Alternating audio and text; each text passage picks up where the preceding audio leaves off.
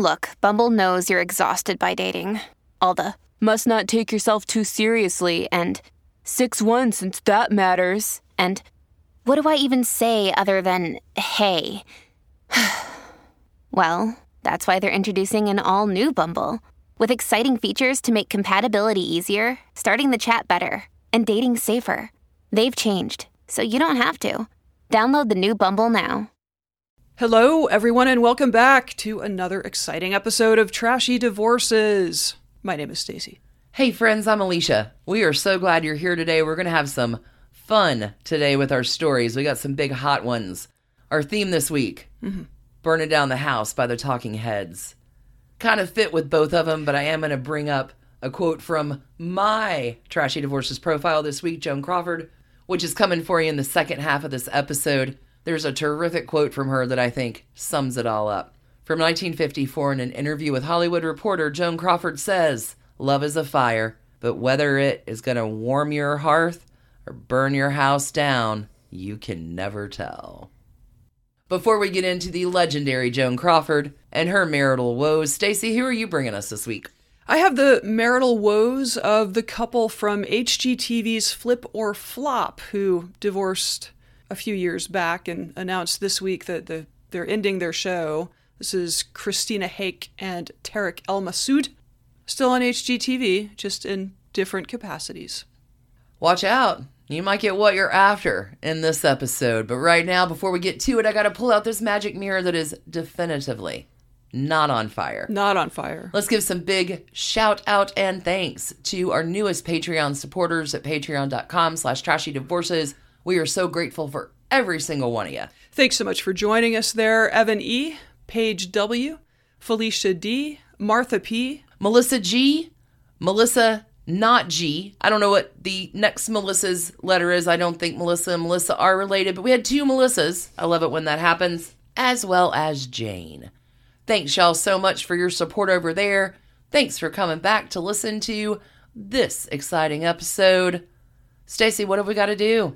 Probably we gotta go, go, go burn a house down. Don't burn houses down, that's arson. We're just going to go, go, go. Okay.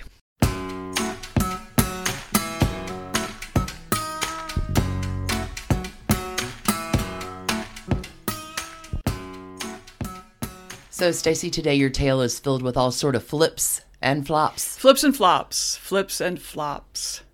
Friends, in the waning days of the year 1994, a new television network muscled its way into America's cable TV guides. It was HGTV, Home and Garden Television, and in nearly three decades of its run so far, it's also muscled into our eyeballs, our hearts, and how we think about, organize, remodel, or construct our homes. HGTV presenters and shows have taught us how to shop for a home, how to decorate it, how to landscape it, figure out if a home has good bones or not, shop for a beach house, and how to renovate the beach house with good bones once you find it. Some credit or blame HGTV for the 21st century's emphasis on open concept layouts. In Vice, Hannah Smothers wrote These days, when you walk into a room, you're actually in several rooms. The popularity of open floor plans has erased virtually all interior walls. Rooms with doors that close are practically a thing of the past. Open floor plans are the result of nearly every home renovation on HGTV. Apparently, as some HGTV executives once told Ronda Kaysen, a New York Times contributor, the reason why is that men love to see a little sledgehammer action. Quote, Oh, wow. so this is Kaysen, still from the Smothers piece. I spoke with HGTV executives, Kaysen said on NPR at the end of 2019, and the reason that they're so big on open concept is because it gets the male viewers. Like, guys like to watch sledgehammers and like taking out walls. She added that HGTV decision makers feel that straight men won't sit down with their girlfriends and wives for an hour of tchotchkes and bathroom upgrades if they can't catch a little sledgehammer action along the way. Seriously, that's the reason that open concept happened. is the thing. Yep. Wow. Um, yeah, Kaysen continues. It's for TV. It's not for like what's in the best interest of the house necessarily. I mean, I like I like some open concept. I do. It's it feels more spacious. That is Anyway, some trashy enlightenment right there. dudes like sledgehammers. The network has also gifted us with ample and sometimes a little problematic television personalities whose job is sort of a cross between a reality TV star slash host, a television presenter, and a professional who is the subject of a documentary. It's kind of a weird blend, right? There are Chip and Joanna Gaines, making Waco, Texas entirely unaffordable to live in, one gorgeous rehab at a time. there are the Property Brothers, Drew and Jonathan Scott, two Canadian real estate twins who activate their powers to help homebuyers get into an almost perfect home at the right price and then reno it to perfection for them. It's actually pretty deeply satisfying television to watch. There are no stakes for the viewer, but you really can pick up cool ideas you know, watching HGTV shows. And in the end, you're treated not just to something gorgeous, a home, a garden, whatever, but also the delight of the normies that the hosts are working with. But then there's Christina Haack and Tarek El Moussa, up until this week, the hosts of the network's Flip or Flop, which takes a slightly different tack. When their show began in 2013, they were a married pair of real estate professionals who had started flipping Los Angeles area homes when the market tanked in the Great Recession of 2008. Their show is actually, by HGTV standards, a little more stressful than the others because it's a married couple buying homes, sometimes in genuinely terrible condition, sometimes sight unseen, and then navigating all the couple dynamics while also assisting their construction crew in the renovation and eventual sale, you hope, of the home. Let's meet this couple whose reality TV careers have outlasted their marriage.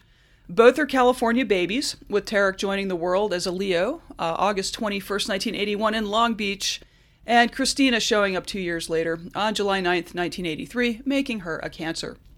Oh, I mean, sun and moon. What a combo right there. Right, yeah, wow. yeah, wow. The story the network promotes is that Tarek got his real estate license at the ripe old age of 21, and he and Christina met while both were working in the real estate industry sometime in the 2000s. By 2008, they were ready to launch their own firm when, lo and behold, the global economy suddenly imploded in the Great Recession. They say they had been living in a $6,000 a month house, blinks several times, and were forced to downsize to a $700 a month apartment. Blinks again. Was there such a thing in 2008 in Southern California? $700 apartment? Skeptical. I had friends in the Bay Area at that time who had like 19 roommates crammed into a place because you couldn't get a closet for $700. They also got married in 2009, which I don't know, is that the next logical thing? Like, hey, baby, our business is going bust and we have to leave our beautiful home for a postage stamp sized apartment. Drops to one knee. Marry me.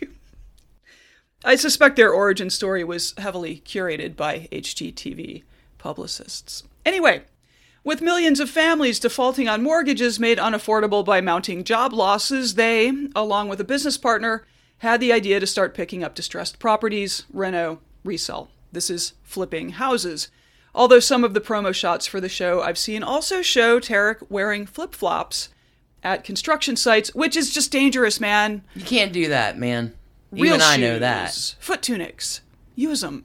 I oh hate shoes. Stepping on a I'm nail. a southern girl. You yell at me all the time for my lack of footwear, but even I wear footwear on a construction site. Right. Anyway, I don't know if I mentioned it, but their show is called Flip or Flop. So, they were using Instagram to promote their business, so when Tarek sent an audition tape to HGTV, producers there were already a little familiar with the photogenic couple and their work. In 2012, the couple signed a contract with HGTV and in April 2013, Flip or Flop premiered, eventually becoming one of the best rated shows on the network. On the marriage front, the couple had struggled with infertility, having a first baby in 2010 with the help of IVF treatments. But after Flip or Flop premiered, something weird and also miraculous happened. A nurse happened to be watching one day and noticed a lump in Tarek's neck. It concerned her enough that she reached out to the show's production company to urge Tarek to get it looked at, it was stage two thyroid cancer, which he was successfully treated for, but shout out to Nurse Ryan Reed of Texas for not only seeing something, but going the extra mile to say something. Can we just shout out to all nurses out there really doing the work? For Thanks, real. nurses. Yep. We know who gets it done. Yep, that's true. But just months later, Tarek learned that he had testicular cancer. This diagnosis they chose to keep private at the time I mean, this is season one of their television show, and they have a baby, and just like, oof, like that is just a whole lot of stuff. Undergoing multiple cancer treatments in a year took a toll on the couple's marriage, although they were able to have a second baby in 2015 from genetics that Tarek had banked ahead of treatment. Alicia, you're a fan of HGTV, and I admit that I found myself enjoying their show quite a bit with you back when we had our television hooked up. You've mentioned it. Again, it's mindless. It's kind of low stakes. You get some good ideas. Mm-hmm. There's you get pretty to stuff. see different. I'm into real pretty estate. people, sure. Yeah. Yeah, yeah, yeah. Their chemistry is real, and there is clearly a lot of trust between them, but there's something a little therapeutic in watching a mostly happy couple hit eye rolling stage with each other when it comes to the nitty gritty details of, say, what a bathroom design should be. I recall one episode where they just kind of threw up their hands and each took a bathroom, ending up with two hugely different but both very eye catching designs. I can also recall Christina generally favoring pricier materials, knowing that will increase the sale price, with Tarek often being like, but the comps! We can't outprice the comps! So it's always about the comps. it's always about the comps. so the couple's conflict was a little built into the form of the show itself, right? Then, in May of 2016, 11 Orange County Police Department deputies descended on the El Moussa home after a call about a quote, possibly suicidal male with a gun. Oh God. Yeah, there was a helicopter too. According to reports, Tarek had, quote, run out his back door, jumped over his back fence, and walked northbound into the hiking trails of the Chino Hills State Park after uh, a friend who was in the house saw him get his handgun where it was safely stored in a safe. Whatever was going on, Tarek returned safely and told police he had no intention of hurting himself and took the gun for protection and to, quote, blow off steam. Can you just, like, go into a state park in California and just shoot, things? stuff. I don't. I didn't think those were the rules, I but I have a feeling that's not. Anyway. So clearly things were not going great by this point. Like there were there were clearly problems happening. And indeed, in December of 2016, they announced that after months of counseling, they had decided to separate to quote reevaluate the future of our marriage. There were reports they had actually been separated since May, which perhaps sent Tarek out into the park with a gun, or perhaps that incident was a last straw event that made them both see that it was time. And so it was that in January of 2017, People magazine greeted the world with the headline Flip or Flops Tarek El Moussa files for divorce from wife Christina, noting that Tarek was requesting spousal support, which is interesting. really, mm-hmm. Friends, speaking anonymously, said there was never any infidelity, and the couple had stated in their December announcement that they intended to continue working together, aside from the TV show, which now is multiple TV sh- like they have other reality shows now. Um, they also do seminar like real estate seminars, which I'm sure are scintillating and definitely worth the money. certainly.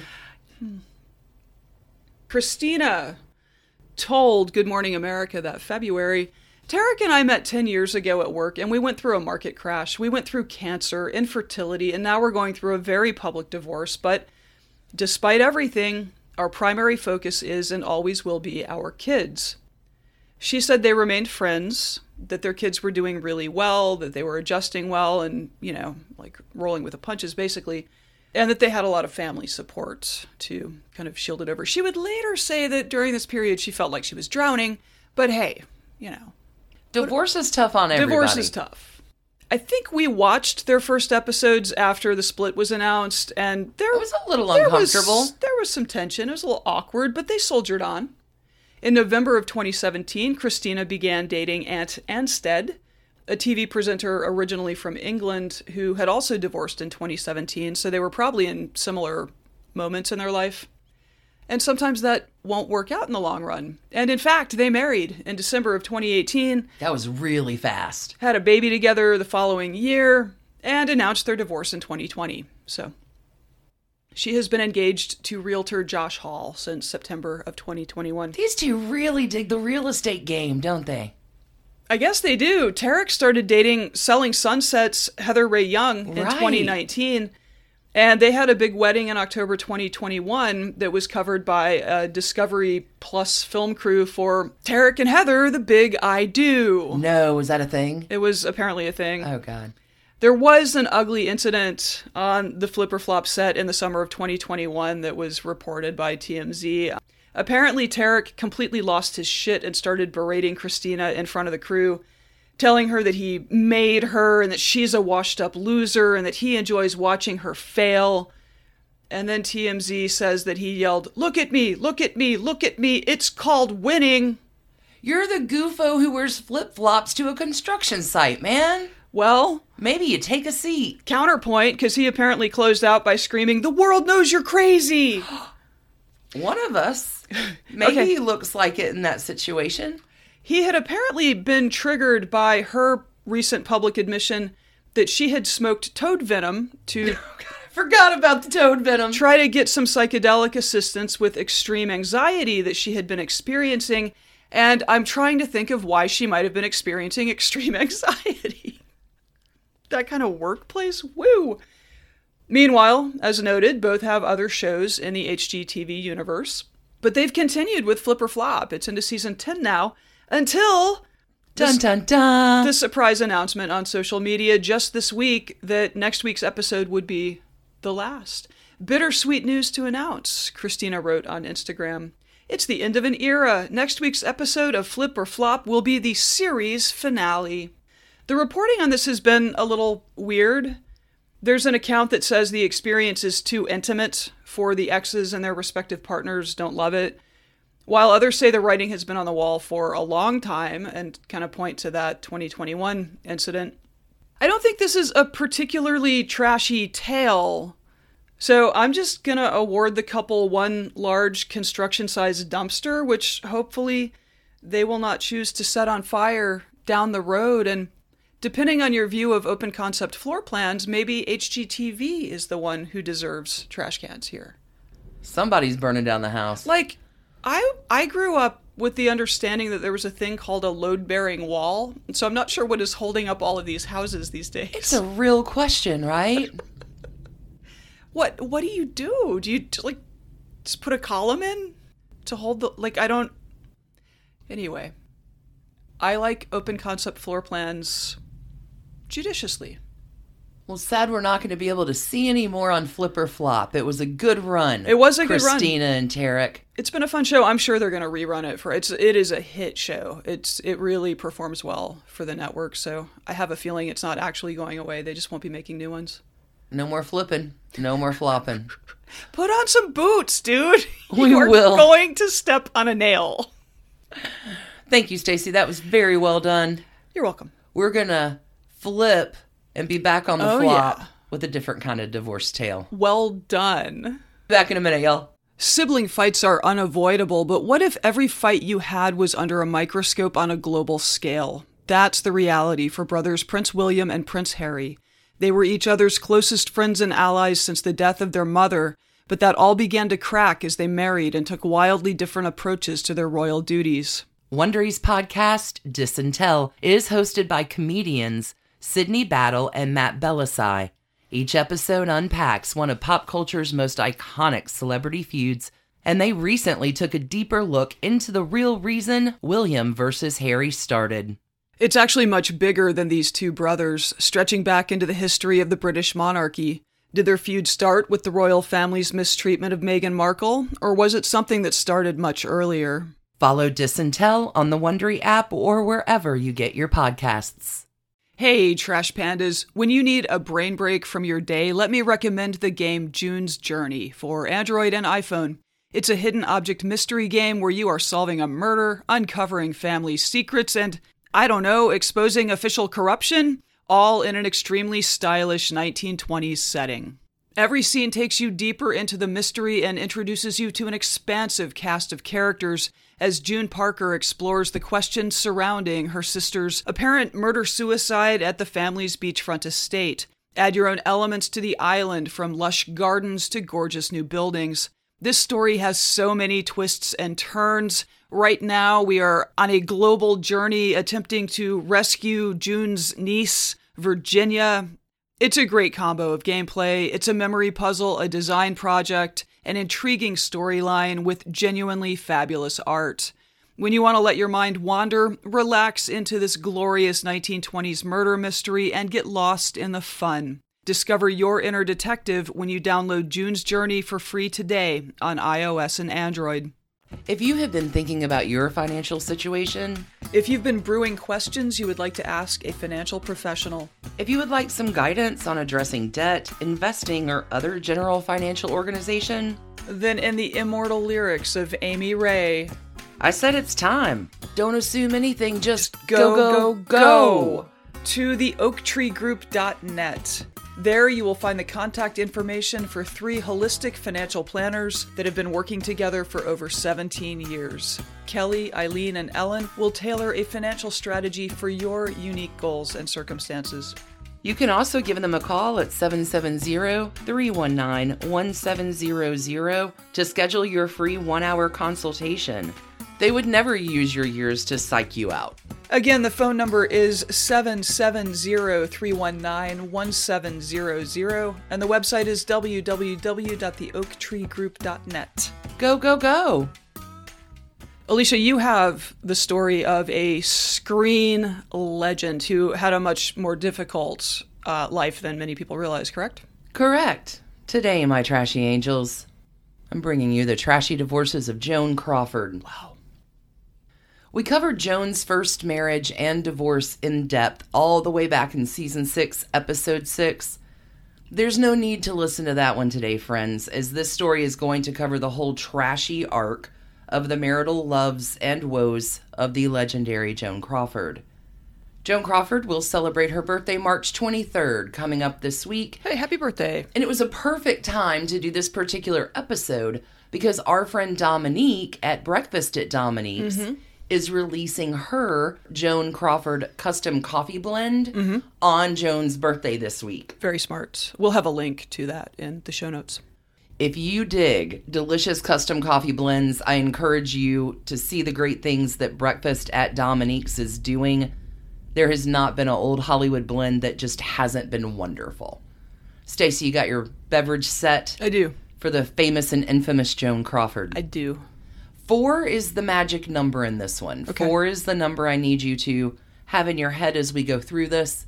Joan will have four husbands, three divorces, and almost a life in four different stages. Interesting. Let's get into it. Lucille Fay LeSueur was born in who really knows what year? Maybe 1904, but Joan lies about it for ages. Right. She's born in 1906. If the census of the family is believable, you can decide for yourself how reliable the narrators are in this story. Okay. Lucille is born March 23rd. She's an Aries. And I don't know if you're going to find a truer Aries than Lucille Fay, who will insist by going by Billy hmm. as a child. Interesting. Billy is born in San Antonio, Texas. She's the third of three children. Her parents are Thomas and Anna. Joan's older sister Daisy passes away before she's born. Mm. She will have an older brother, Hal. Okay.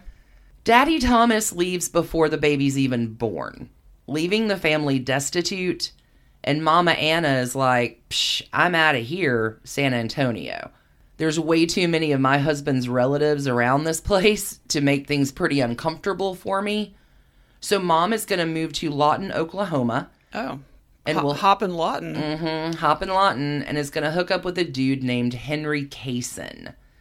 I don't know if they get married. Maybe they're common law married. This is about 1908, but Mama Anna and Henry Cassin are shacking up. Stepdad Henry, using air quotes around the stepdad part, does run the local theater and opera house in Lawton, Oklahoma, and lets Billy hang out and gets her kind of into the scene. Billy wants to be a dancer. Billy and her brother Hal are going to make shows and charge neighborhood kids to see them. Excellent. They're kind of a hit. Unfortunately, though, Billy's going to slice her foot on broken glass one day, which is going to require three surgeries. She will spend a year and a half recuperating with no school, and doctors tell her mother she's probably never going to walk normally again. Wow. Medicine back in the day. Whew. Joan's dancing career probably is not going to develop as Yeah. she wished. But Joan will somehow credit, again using air quotes, stepdad Henry Cassin for her great start in life. But things don't actually go that great for the family. I'm going to let y'all be the judge of that. As far as I can make out, in 1916 or so, Billy comes across a big ass bag of gold in the family basement. Uh, wait, what? A big ass bag of gold. So she's 10 or 12, depending on. Okay. Teenagers, yeah. And if I was a teenager, I would naturally be curious what a big ass bag of gold was doing in our basement. Same. Also, I'd be pretty happy. So Billy, you know, starts asking around town, which gets the authorities involved, which slings stepdad Henry up on embezzlement charges, which are. So he, he was not, he didn't have a sideline as a gold miner. Yep. he has a sideline as something even more terrible. Oh. The charges against Henry are dismissed, but the scandal does do two things. First, it gets the family booted out of town. They leave Lawton, Oklahoma, and are going to go to Kansas City. Second, Billy, again, 11 ish, 12 ish, ish, Yeah. preteen ish, yeah. who has only known Henry Cassin as her father, is told by her older bully, mean, mean brother Hal that Henry is not her father. Mm. Not cool. What happens here is actually even worse because Billy and her stepfather are going to be sexually involved from the time that she was 11. He is grooming her. Mm-hmm. He is gaslighting her. Mm-hmm. He is Sexually abusing her. Mhm. It's terrible. Joan, in later biographies, will say she was fine with this. I knew what I was doing. She didn't. Which, if you look at him, like this is Joan's imago. I know. When that is how you survive as a child, Mm-hmm. people give Joan a lot of grief. Like, oh, she slept her way to the top. No, Joan's doing what Joan knows how to do to survive. But Joan will tell her mother, and Mama Anna will blame her daughter, not her lazy half ass husband. And it is off to Catholic boarding school for young Billy. yeah, all kinds of bad incentives there. Just mm. Henry Cassin is going to pay for boarding school until mom has had enough of Henry and then Henry's out. But Henry's not paying anymore for boarding school, and Billy is going to a school called St. Agnes, which is Catholic and nuns. So she goes from a paying student to a working student, oh, which is cleaning, washing, and cooking for 30 rich girls I was gonna say. I bet. Yeah. when you're the poor girl. I bet that's great. So let's just talk about some pretty intense things happening in a traumatic childhood. She's groomed as a child for sexual abuse. Then she's working in an adult job as a high schooler. Billy is constantly made fun of. She's got tremendously deep insecurity. It's not that hard to come up with this picture. When Billy's about 13, she is somehow going to run into Henry Cassin again, and he will resume abusing her for a hot minute. But he will also die this same year, 1919. Good riddance. Billy's 13. Mama Anna's hooked up with a new dude named Harry Huff and is running a laundromat, which Billy works at, which will leave other scars in her life. Billy's going to head off to another school for a while, but because there's another man now around Anna, and this time Billy goes to Rockingham Academy, but by the age of 15, Billy's like, I want to dance for real. I'm done. I'm finished with this. Okay, so the foot, like the foot, It does sur- heal, the- yeah, the foot surgeries did not actually. Okay, she'll be an actress, not a dancer, but Right. yeah, okay. she's remarkable mm-hmm. character, Joan.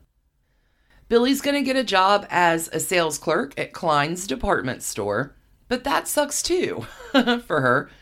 But this is where we get the baseline for 1906 for her birth date. Billy will enroll in Stephens College in 1922 when she does, giving her birth year as 1906. There's not any reason for her to lie at this point in mm-hmm. her life.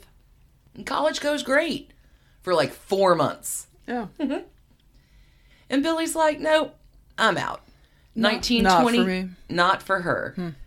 By 1923, she is doing dance contests and trying to survive. She's moved to the big city of Springfield. Billy will get a role in a show, and it doesn't do great, and soon she's back with her hateful mother at the laundromat, but not for long. Billy's gonna fall in love, this time with Eddie Smith. Fast Eddie. He's one of her dance partners, and maybe they make some peep show kind of films to scrounge up money. Ooh. These movies may come back to haunt Billy in the future. Oh, that sucks. Billy's gonna wind up in Chicago dancing at a strip club and getting arrested for prostitution. Wow. It's all looking pretty bad, but things are about to turn around for our fair heroine. Mostly by the trauma that has been laid down in the weapons that she knows how to use. In 1924, it is off to Detroit, where Billy is spotted by J.J. Shubert and she's offered a spot on Broadway. Hmm. Billy is now using her birth name of Lucille LeSueur, and this role will lead to another role. And then she's spotted by Hollywood executive Harry Rapf, who is in New York to scout, quote unquote, which is really how do I find sweet, desperate, easy honeys mm-hmm. to make promises to. But this one actually works out. There is a casting couch, there is a promise of a contract, which miraculously enough does happen. Lucille now is going to get a six month contract for $75 a week. She will borrow $400 and is going to land in Hollywood January 1st, 1925, and it is on. But let me clarify. Lucille LeSueur has landed in Hollywood, and she is met coming off the train. And the lady that meets her calls her La Sewer, Oh God. not Lucille. LeSueur. Lucille, hi, Lucille LeSueur. Because she's trashy. She has an accent. She has frizzy hair. She wears too much makeup. She's nowhere near the polished shell that she will become as we work through the story. Mm-hmm. This is one of the things I think that will surprise you the most about Joan Crawford. In her early films, when she's just starting out, she's so sweet and so soft and not quite the mm-hmm. picture that you have in your head from the fullness of time. Lucille LeSueur, not messing around. She is tough and raw and ambitious, and she is going to work that six month contract for all it is worth. She works as a body double for Norma Shearer, and she's going to go on a lot of dates with a lot of studio executives, which is what you do in a mm-hmm. six month contract. But have you met our girl? She's going to make it or be damned trying. And this is Billy's dream. She's been wanting this her whole life, and she's going to live it. There's a magazine contest that will rename her from Lucille LeSueur to Joan Crawford, which now Joan Crawford, Billy, hates because she thinks it sounds way too much like crawfish. Oh my God. But alas, voters. What is it, Bodie McBoderson? Never trust voters. Boaty McBoatface. There you go. By 1926, Joan Crawford is on the list of baby stars hmm. that are setting Hollywood on fire. That list includes Mary Astor. That list includes also Fay Wray. She's going to make her dreams come true, Joan is, come hell or high water. More roles come, and it turns out that Joan is just waiting on the movie lot in 1927, where Joan will meet the first of her four husbands. Hmm.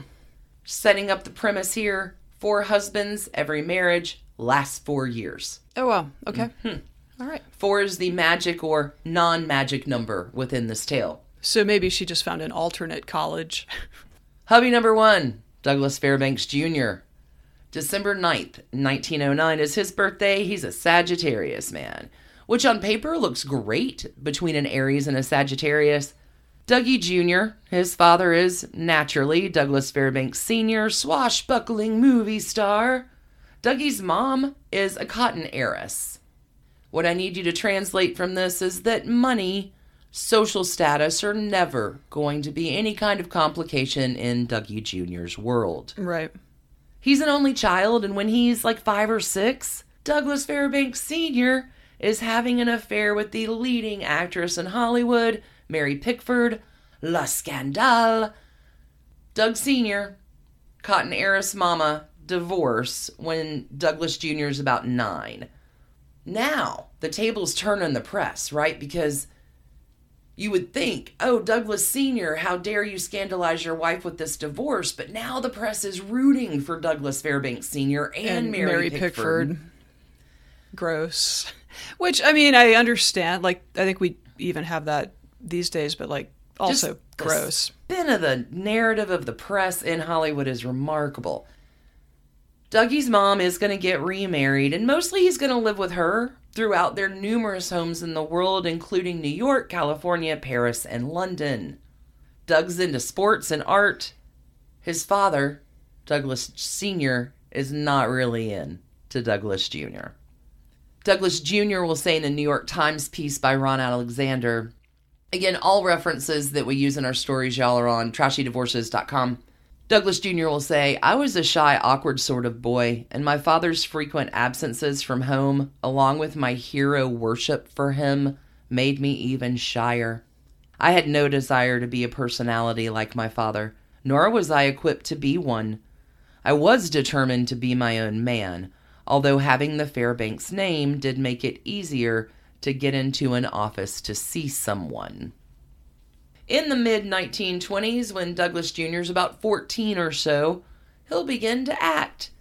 And he's going to work steadily, just in bit part, like just hanging out at the studio, which is going to have Dougie on the movie lot set in ah, 1927, Gotcha. where an 18 year old Douglas Fairbanks Jr. will meet a 20 something Joan Crawford. Disputed. Joan Crawford meets Douglas Fairbanks Jr. and she hates him. Oh. That guy's stuffy. Auspicious. Mm-hmm. Not much happens with the two of them when they meet. They're not sparks flying. But then Joan goes to see him in a performance and she is blown away. Hmm. She'll write him this really saucy telegram with all this flattery about it and how great you were, and voila, an affair is born. Maybe Joan thinks that like dating him has got to be better than being passed around the movie lot. Sure. He's probably an advantage name wise. He's certainly handsome as anything. And the thing is, though, Junior's not really experienced with girls. He's like 18. She's whatever. Way more experienced sexually than him at 21, 22. Quote from Joan Crawford In real estate, they say location, location, location. In our relationship, it was sex, sex, sex. That's what we had in common. So there you go. Dougie Jr. likes learning and Joan likes teaching. I and bet. It's all fun and games. Younger stud and all that. And no one's like too serious about it.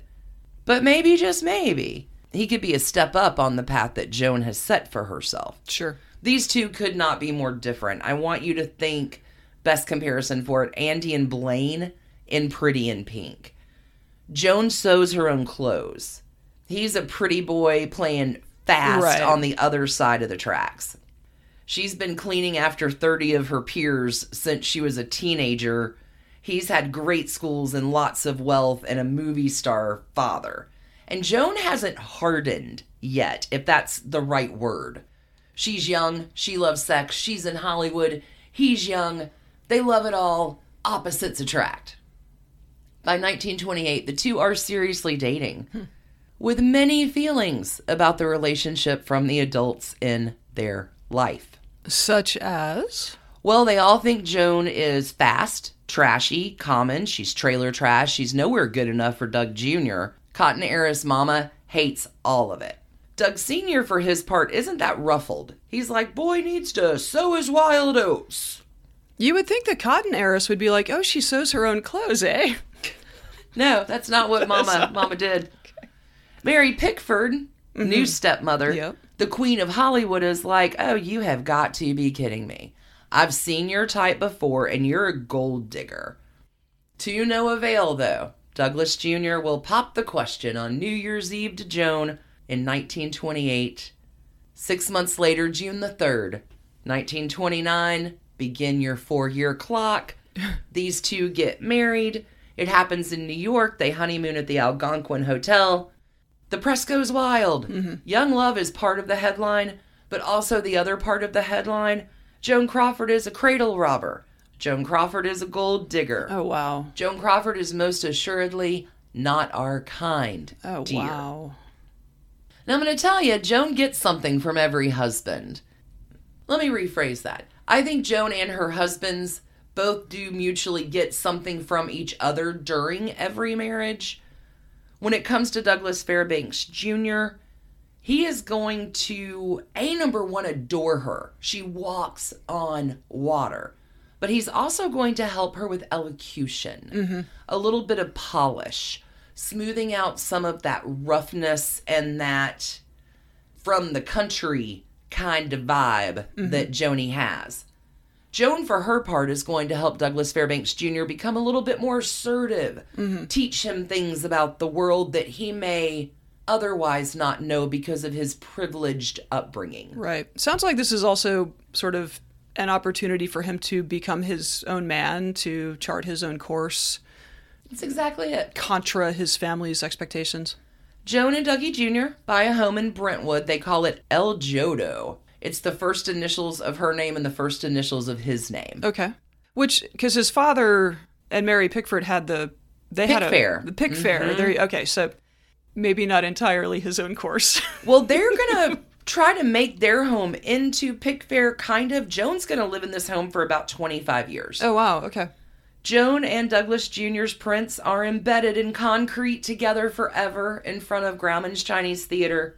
MGM is right now eyeing Joan Crawford because we're in the period of silent films to talkies. Mm-hmm. And guess what? Joan's been working on her elocution. Got that accent handled. So when it comes to the in-law front, Joan Crawford's going to bide her time. She will eventually make it into that famous living room at Pickfair, but it's going to take a minute. It's kind of a big deal to her to want to get there, but once she gets there, she's always uncomfortable. She's shy, she's awkward. She'll bring her knitting with her. Isn't that hard to imagine? Mm-hmm. Le- legendary Joan Crawford that we know of now sitting in a corner at Pickfair with her knitting because she's awfully shy and embarrassed. Yeah. There is that one night where Douglas Jr. and Joan make out in the screening room. Douglas Sr. wasn't real happy about that one. There is a terrific love letter from Douglas Fairbanks Jr. to Joan Crawford from Vanity Fair in July of 1930. We covered that in the original episode of this, but maybe stay tuned to Love Letters podcast this week. You might be hearing that again a little sooner than you know. Dougie is so in love. He's so in love.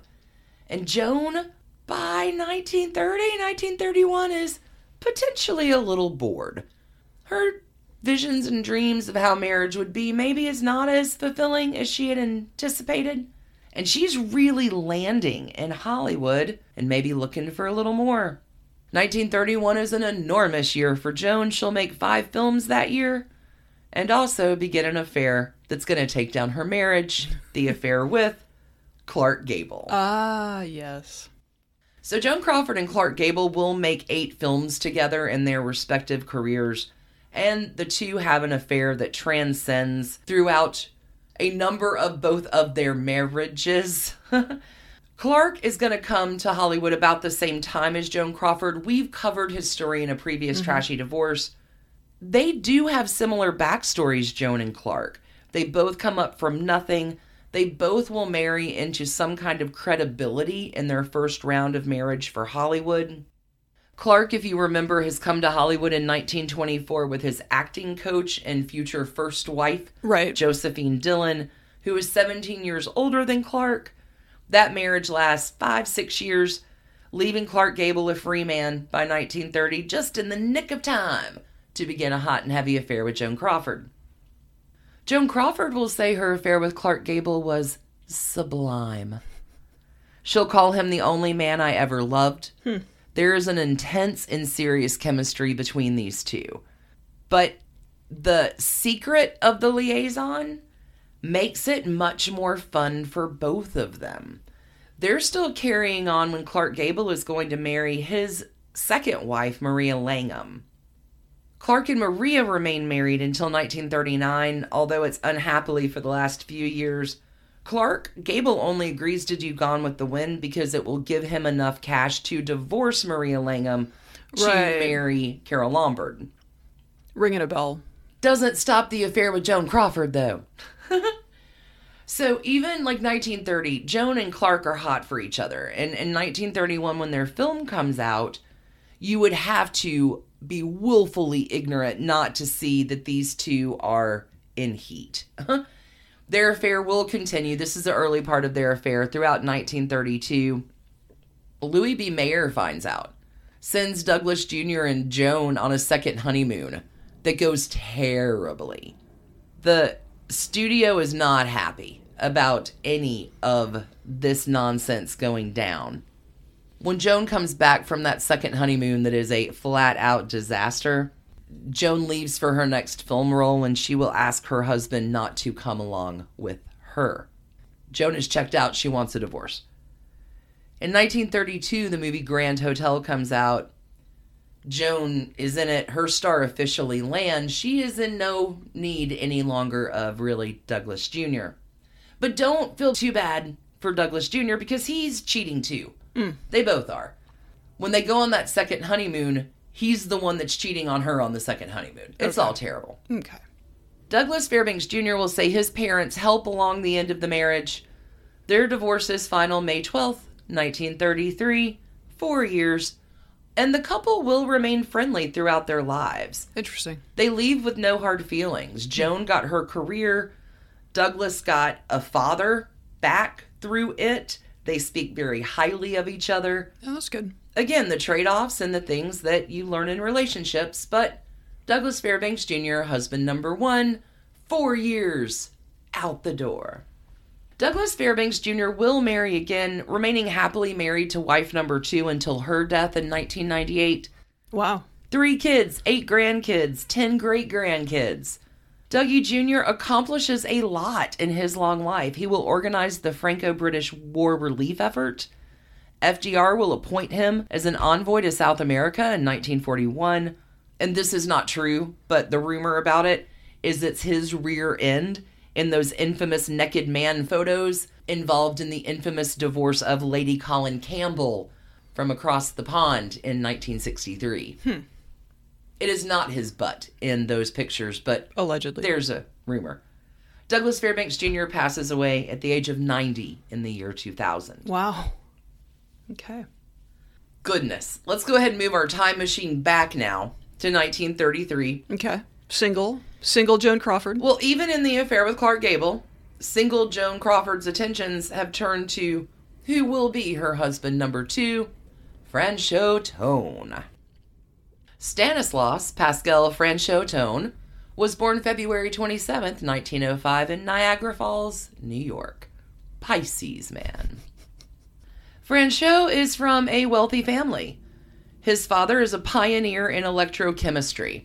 And- Okay. yeah.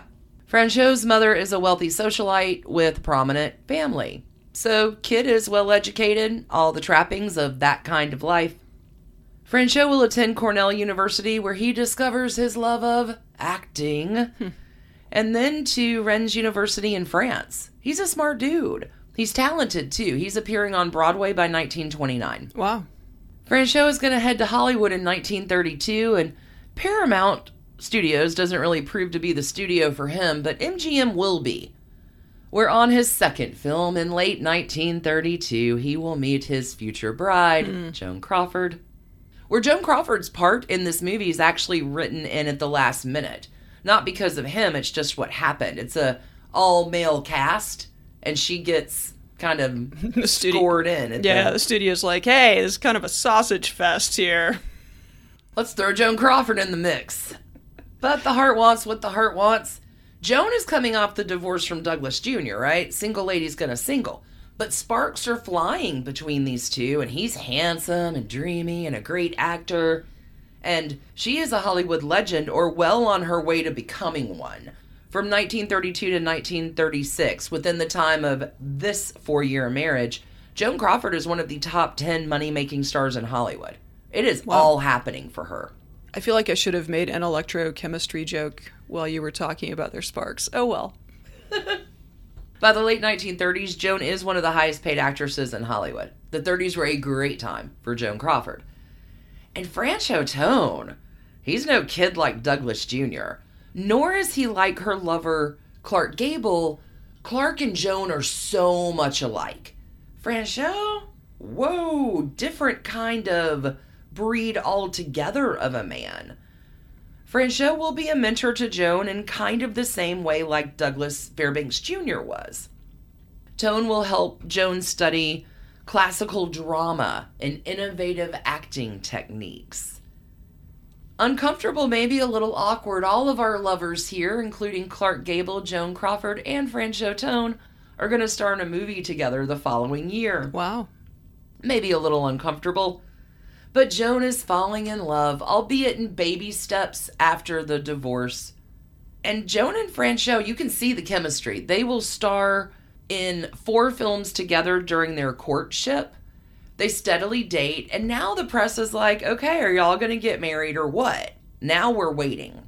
Bringing us to the year 1935, where Franchot Tone is loaned to Warner Brothers to make a little film with Bette Davis, who is love struck by the dreamy actor. Joan Crawford doesn't like this too much. She gets a hmm. little jealous. And at this point, she will finally accept Franchot Tone's proposal, which begins the long standing feud between Bette Davis and Joan Crawford. They say a lot about each other. We're going to follow up on that in Dumpster Dive this week, but I do want to mention this one. Bette Davis will say about Joan Crawford that she slept with every male star at MGM except Lassie. Saucy. Joan and Franchot will marry October 11th, 1935. You may begin your four year clock now. Tick. In 1936, Joan Crawford's doing radio things with the encouragement of her husband. So, for Redneck Girl with a voice that was unpolished, Right. she's really kind of going out of her comfort zone here. At this point, she's had an 11 year career. She's made over 40 films. Think about that. Yeah. She is a star. And her new husband is getting supporting roles and is not quite the top billing of the star of his wife, even though they're going to make seven films together over the course of their relationship. Franchot begins to care less about his career and less about acting. And within this frustration, he begins caring less about all of that, but also increasing his consumption of alcohol It does happen. Another not fun pastime that Franchot has taken up is taking out his frustrations on Joan's face and body. Mm. She will suffer verbal, physical, and emotional abuse in this marriage. She will also suffer several miscarriages as well. Wow. Now, by the end of 1937, Joan is box office poison. So, for the previous four years, 32 to 36, going so great, this marriage isn't going great for her. Her career is not going great. I do have a wonderful quote from her from 1937. this is an interview from the Los Angeles Times. Joan Crawford says, I never go outside unless I look like Joan Crawford, the movie star. If you want to see the girl next door, go next door. I love her. In 1937, again, big year, Joan is going to have her first affair in her marriage with Franchot Tone. And this one is with Spencer Tracy, hmm. who's kind of a ladies' man. We think of him as very settled in with his long term Right. lava, Katharine Hepburn. But there were some other ladies too, including Ingrid Bergman, Loretta Young, but also Joan Crawford in 1937. The two have a brief affair during the filming of a movie called Mannequin. Joan Crawford will say about Spencer Tracy At first, I felt honored to be working with Spence, and we even whooped it up a little off the set, but he turned out to be a real bastard. I do want to make a mention here summer of 1937, also kind of a fun time. Joan Crawford is a friend of Gloria Morgan Vanderbilt Sr., the mother of Gloria Vanderbilt. Joan is also friends with Maureen O'Sullivan. So, in the summer of 1937, Gloria Vanderbilt escapes her Aunt Gertrude's house and comes to Hollywood with her mother, who is hanging out with her best friends, Joan Crawford, and Maureen O'Sullivan. So, holy cats. Gloria Vanderbilt's going to recall hanging out with her mother's glamorous friends. They all go to San Simeon together. Hmm. Yeah. Gloria Vanderbilt's Aunt Gertrude is so mad about this freewheeling Hollywood nonsense that you've infested my 14 year old niece with that Gloria Vanderbilt is going to be sent to Miss Porter's that next fall and will not come back out to California for a few more years, in which she will meet failed used car salesman and part time mafioso Pat DiCicco. Again, spiderwebs. We're going to be getting into all of Gloria Vanderbilt in Done and Done this week and that custody battle that happens with Aunt Gertrude. But y'all may want to check that out if you like a little high society and true crime with your trashy. Back to it. Joan and Franchot are trying, I guess, to salvage a marriage that will be unsalvageable. More unsuccessful pregnancies, increased drinking and abuse, and apparently the thing that is the last straw for Joan Crawford, she'll visit him on set one day to find her husband being pleasured by a young woman in his dressing room. Hmm. And although Joan has cheated on him plenty, Sure. It sounds like there were a lot of issues. Well, Joan doesn't cheat with anybody unworthy, like a young teenage. Like, no. She cheats with big, important people. She's insulted at the caliber of who is pleasuring him in his dressing room. That's what sets her off. How dare you? After this divorce, Joan is quoted saying, If anyone catches me getting married again, they ought to give me a good sock in the jaw. She's mad about it. Franchot and Joan are divorced April 11th, 1939. You guessed it, Four years. four years. Few follow ups from this one, though. As a very nice, trashy divorce's gift, Franchot Tone gives Joan Crawford a gold ring with a 104 carat rectilinear amethyst designed by Raymond C. Yard. This is one of Joan's favorite designers of jewelry. She owns several of Yard's pieces. Nice gift if you can get it, I suppose, in the divorce. Little parting gift. Franchot Tone will marry three more times in his life, but he's single by the end, where in the 1960s, Franchot Tone is in a wheelchair, and Joan will be his caretaker throughout the end of his life. Wow. Mm-hmm. They stay close. That's Again, fascinating, yeah. Not a happy marriage, but she will take care of him in his last days. Franchot Tone passes away at the age of 63 in 1968. And she will say about this marriage sensitive husbands don't like second billing. I don't believe Franchot ever for a moment resented the fact I was a star. Possibly he resented Hollywood's refusal to let him forget it. There was never a doubt in my mind that his talent was greater than mine. So, where are we? 1939? We got a few more dishy bits here. Late 1930s. Maybe something a little worse happens in the late 1930s. The former child star and now the 17 year old young actor Jackie Cooper is using Joan's badminton court, where one day, at least as Jackie Cooper recalls it, he snuck a peek up Joan's dress and makes a move, and Joan closes the blinds. Joan is 34, she is twice his age, and an adult. He is 17. Make of that what you will. You do hear stories over time where Joan is going to use sex for control purposes, maybe to give leading roles to new dalliances, maybe using these trysts to gain control of parts or power or some aspect of the film that she was involved in. We have another little dalliance from 1939 1940. Greg Bautzer, we've come across him in our Trashy Divorces saga. He represented Big Nancy in her divorce from Frank Oh. Sinatra. Mm-hmm.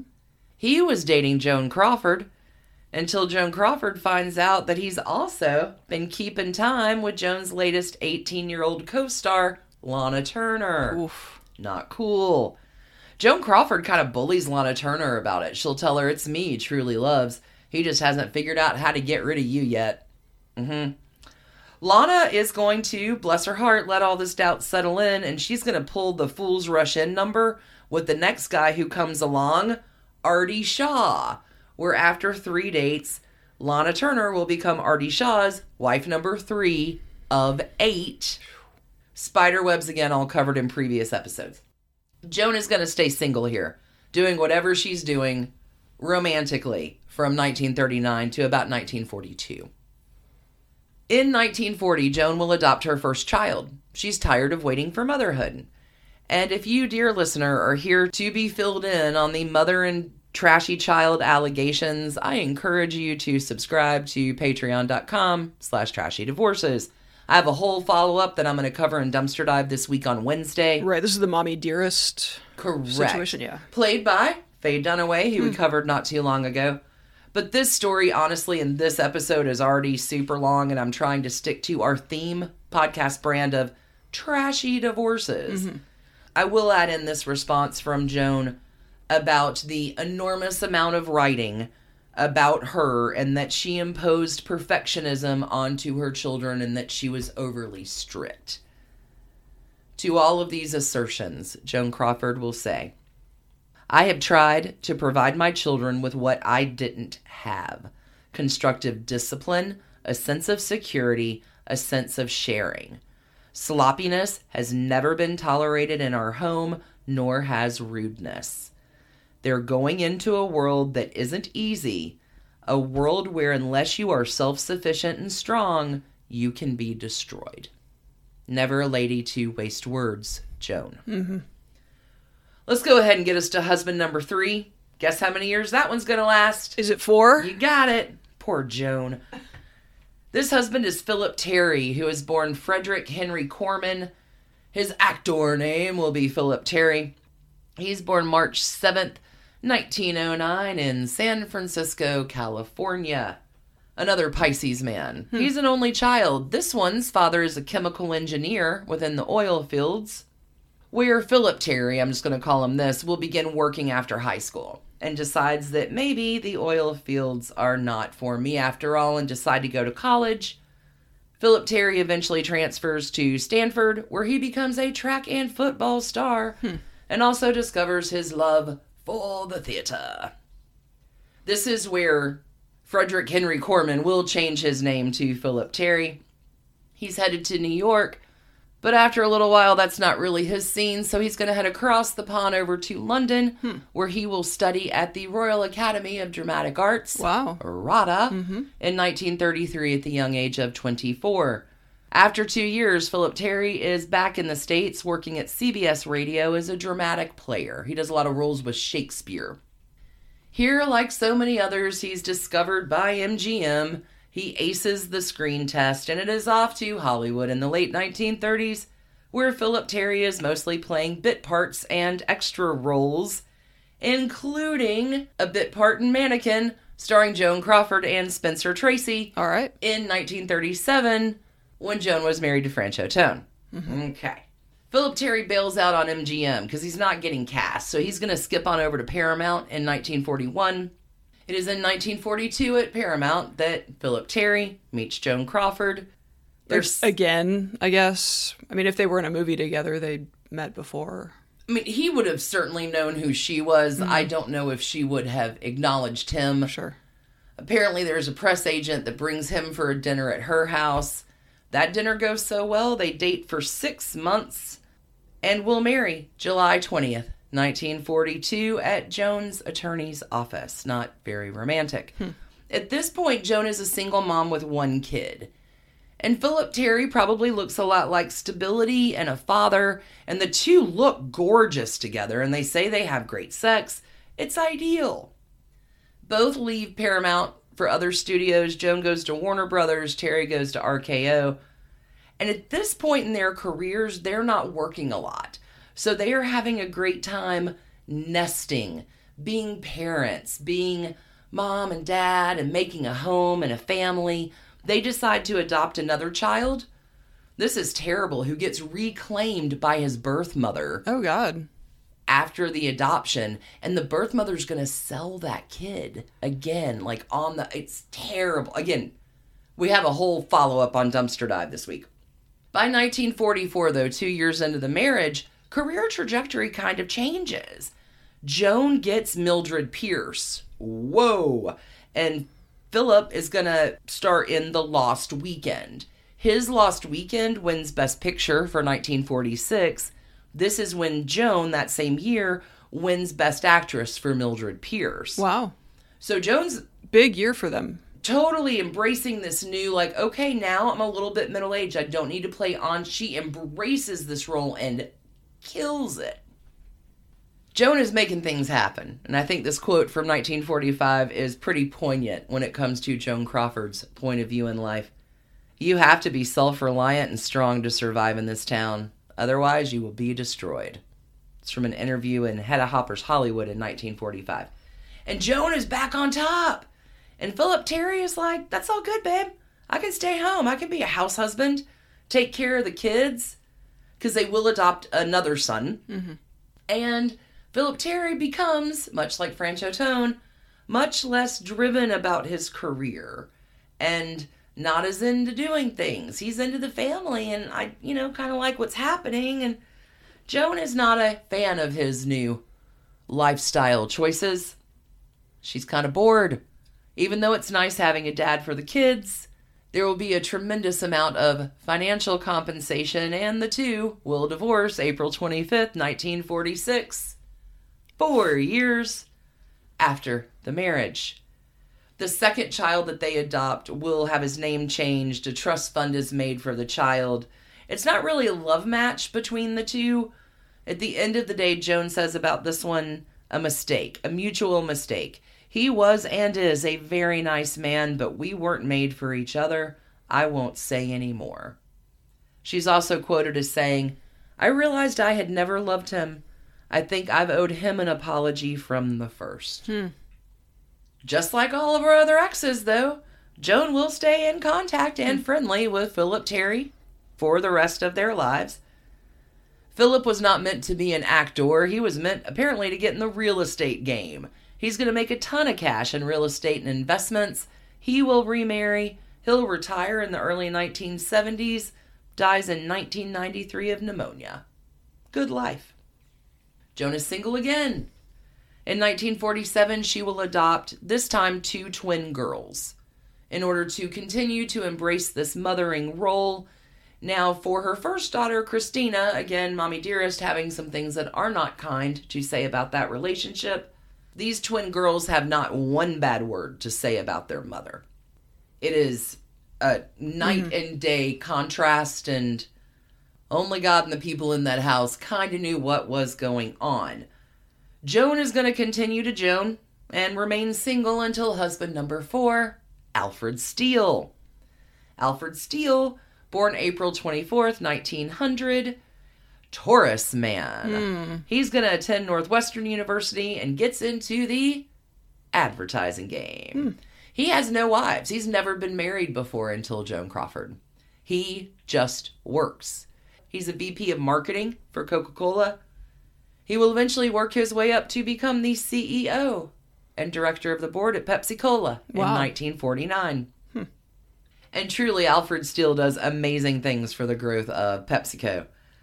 Joan and Alfred marry May 10th, 1955, and the two do the thing together. This is sort of jo- Joan's fourth act as career woman almost. If her first act was ingenue, her second act was leading actress, third act mother, fourth act budding career woman. The two travel 100,000 miles a year together in order to create success for Pepsi. She's going with him. She'll be given a seat on the board of directors as well. Wow.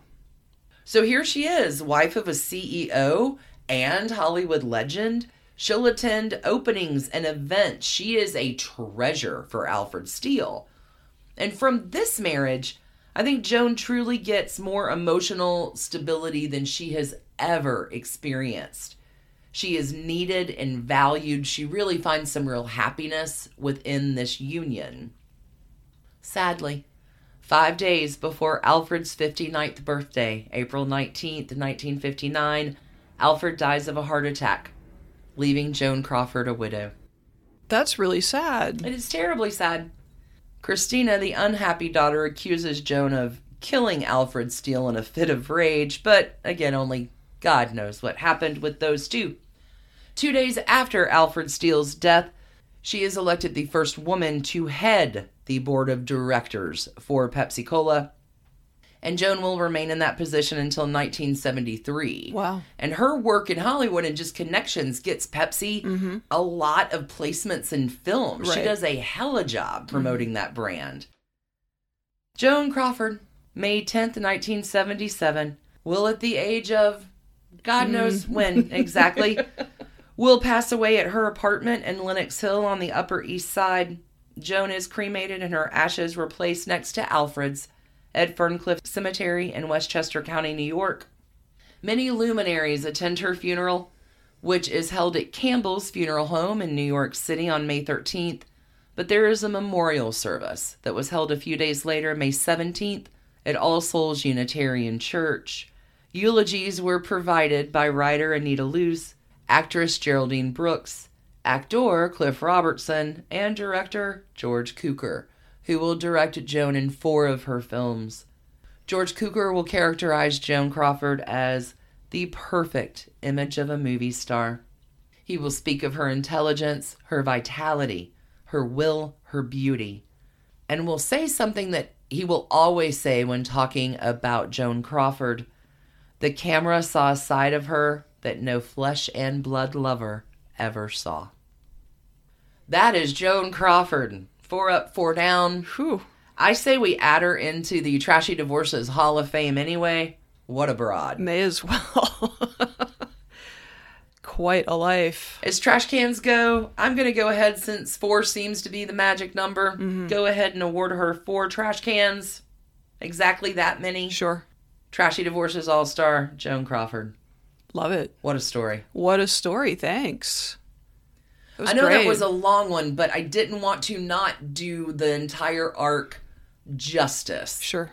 I know I've split another one up like that. Rita Hayworth. We've done a part one. I think I'm going to be bringing Rita Hayworth back in season 14 coming up in just a few weeks, and maybe we'll just do a longer, fully encompassed one. It was a bit rude to do part one of Rita. And then not do part two. I'm terrible. I'll rectify that next season. Hey, everybody. Thanks so much for tuning in today to this episode of Trashy Divorces. We're going to be back on Wednesday for our season 13 finale for Trashy Breakups. for trashy breakups. Mm-hmm. We can't wait to see you then. Don't forget if you need any more trashy in your world, you can find us at patreon.com slash trashy divorces. There are also some free episodes you can check out over at our bit.ly link. Stacie, you want to give that to everybody? Yeah, that is bit.ly slash trash candy. Just plug that into your browser. Be sure to get on that sooner than later. April 1st, no fooling. We're going to be switching out a few of those in accordance with our upcoming season 14. Can you believe it? Season 14, isn't that just mind boggling? Hard to believe. Don't forget, friends, if you need a little bit more high society true crime, you got Done and Done. You need a little love balm for your heart, you got Love Letters too. We got some associated stuff this week coming up in both of those that is very much trashy divorces oriented. If you're into this, you might be into those. I think that's it. Holy cats, y'all. Have a tremendous week. Keep your hands clean all through it. keep your hearts trashy still all the way through it. Mm-hmm. Wear shoes on construction sites. Definitely. Good lord. Have a tremendous week, friends. We'll see you on Wednesday. Bye. Bye. And thanks to you for listening. Trashy Divorces is a Hemlock Creatives production, created and produced right here in Atlanta, Georgia by us, Stacie and Alicia, with a little research and writing help from the brilliant Melissa O. Our art is by Sydney V. Smith. That's Sydney V. Smith at carbonmade.com. And our music is used with permission of Ratsy. Check her out at Ratsy's store on Instagram. And definitely drop into Ratsy's store anytime you're in Oberlin, Ohio. You can contact us at trashydivorces at gmail.com or find us on the World Wide Web at trashydivorces.com. If you need more trash candy in your life, our Patreon community includes some of the very best humans around and thousands of hours of bonus content at every level of support. Join the fun at patreon.com slash trashydivorces. Interested in some Trashy Divorces swag? Check out our merch shop and Trash Panda Enthusiasm Society at bit.ly slash trashy gear. Want to advertise with us? Reach out to sales at advertisecast.com for more information. And last but not least, come play with us on social media. I keep most of our Trashy Divorces Instagram hopping. Stacie and I share it up over on Facebook, including our Trashy Divorces podcast discussion group. Come join us over there, and thanks again, everybody, for listening. Keep it trashy, y'all.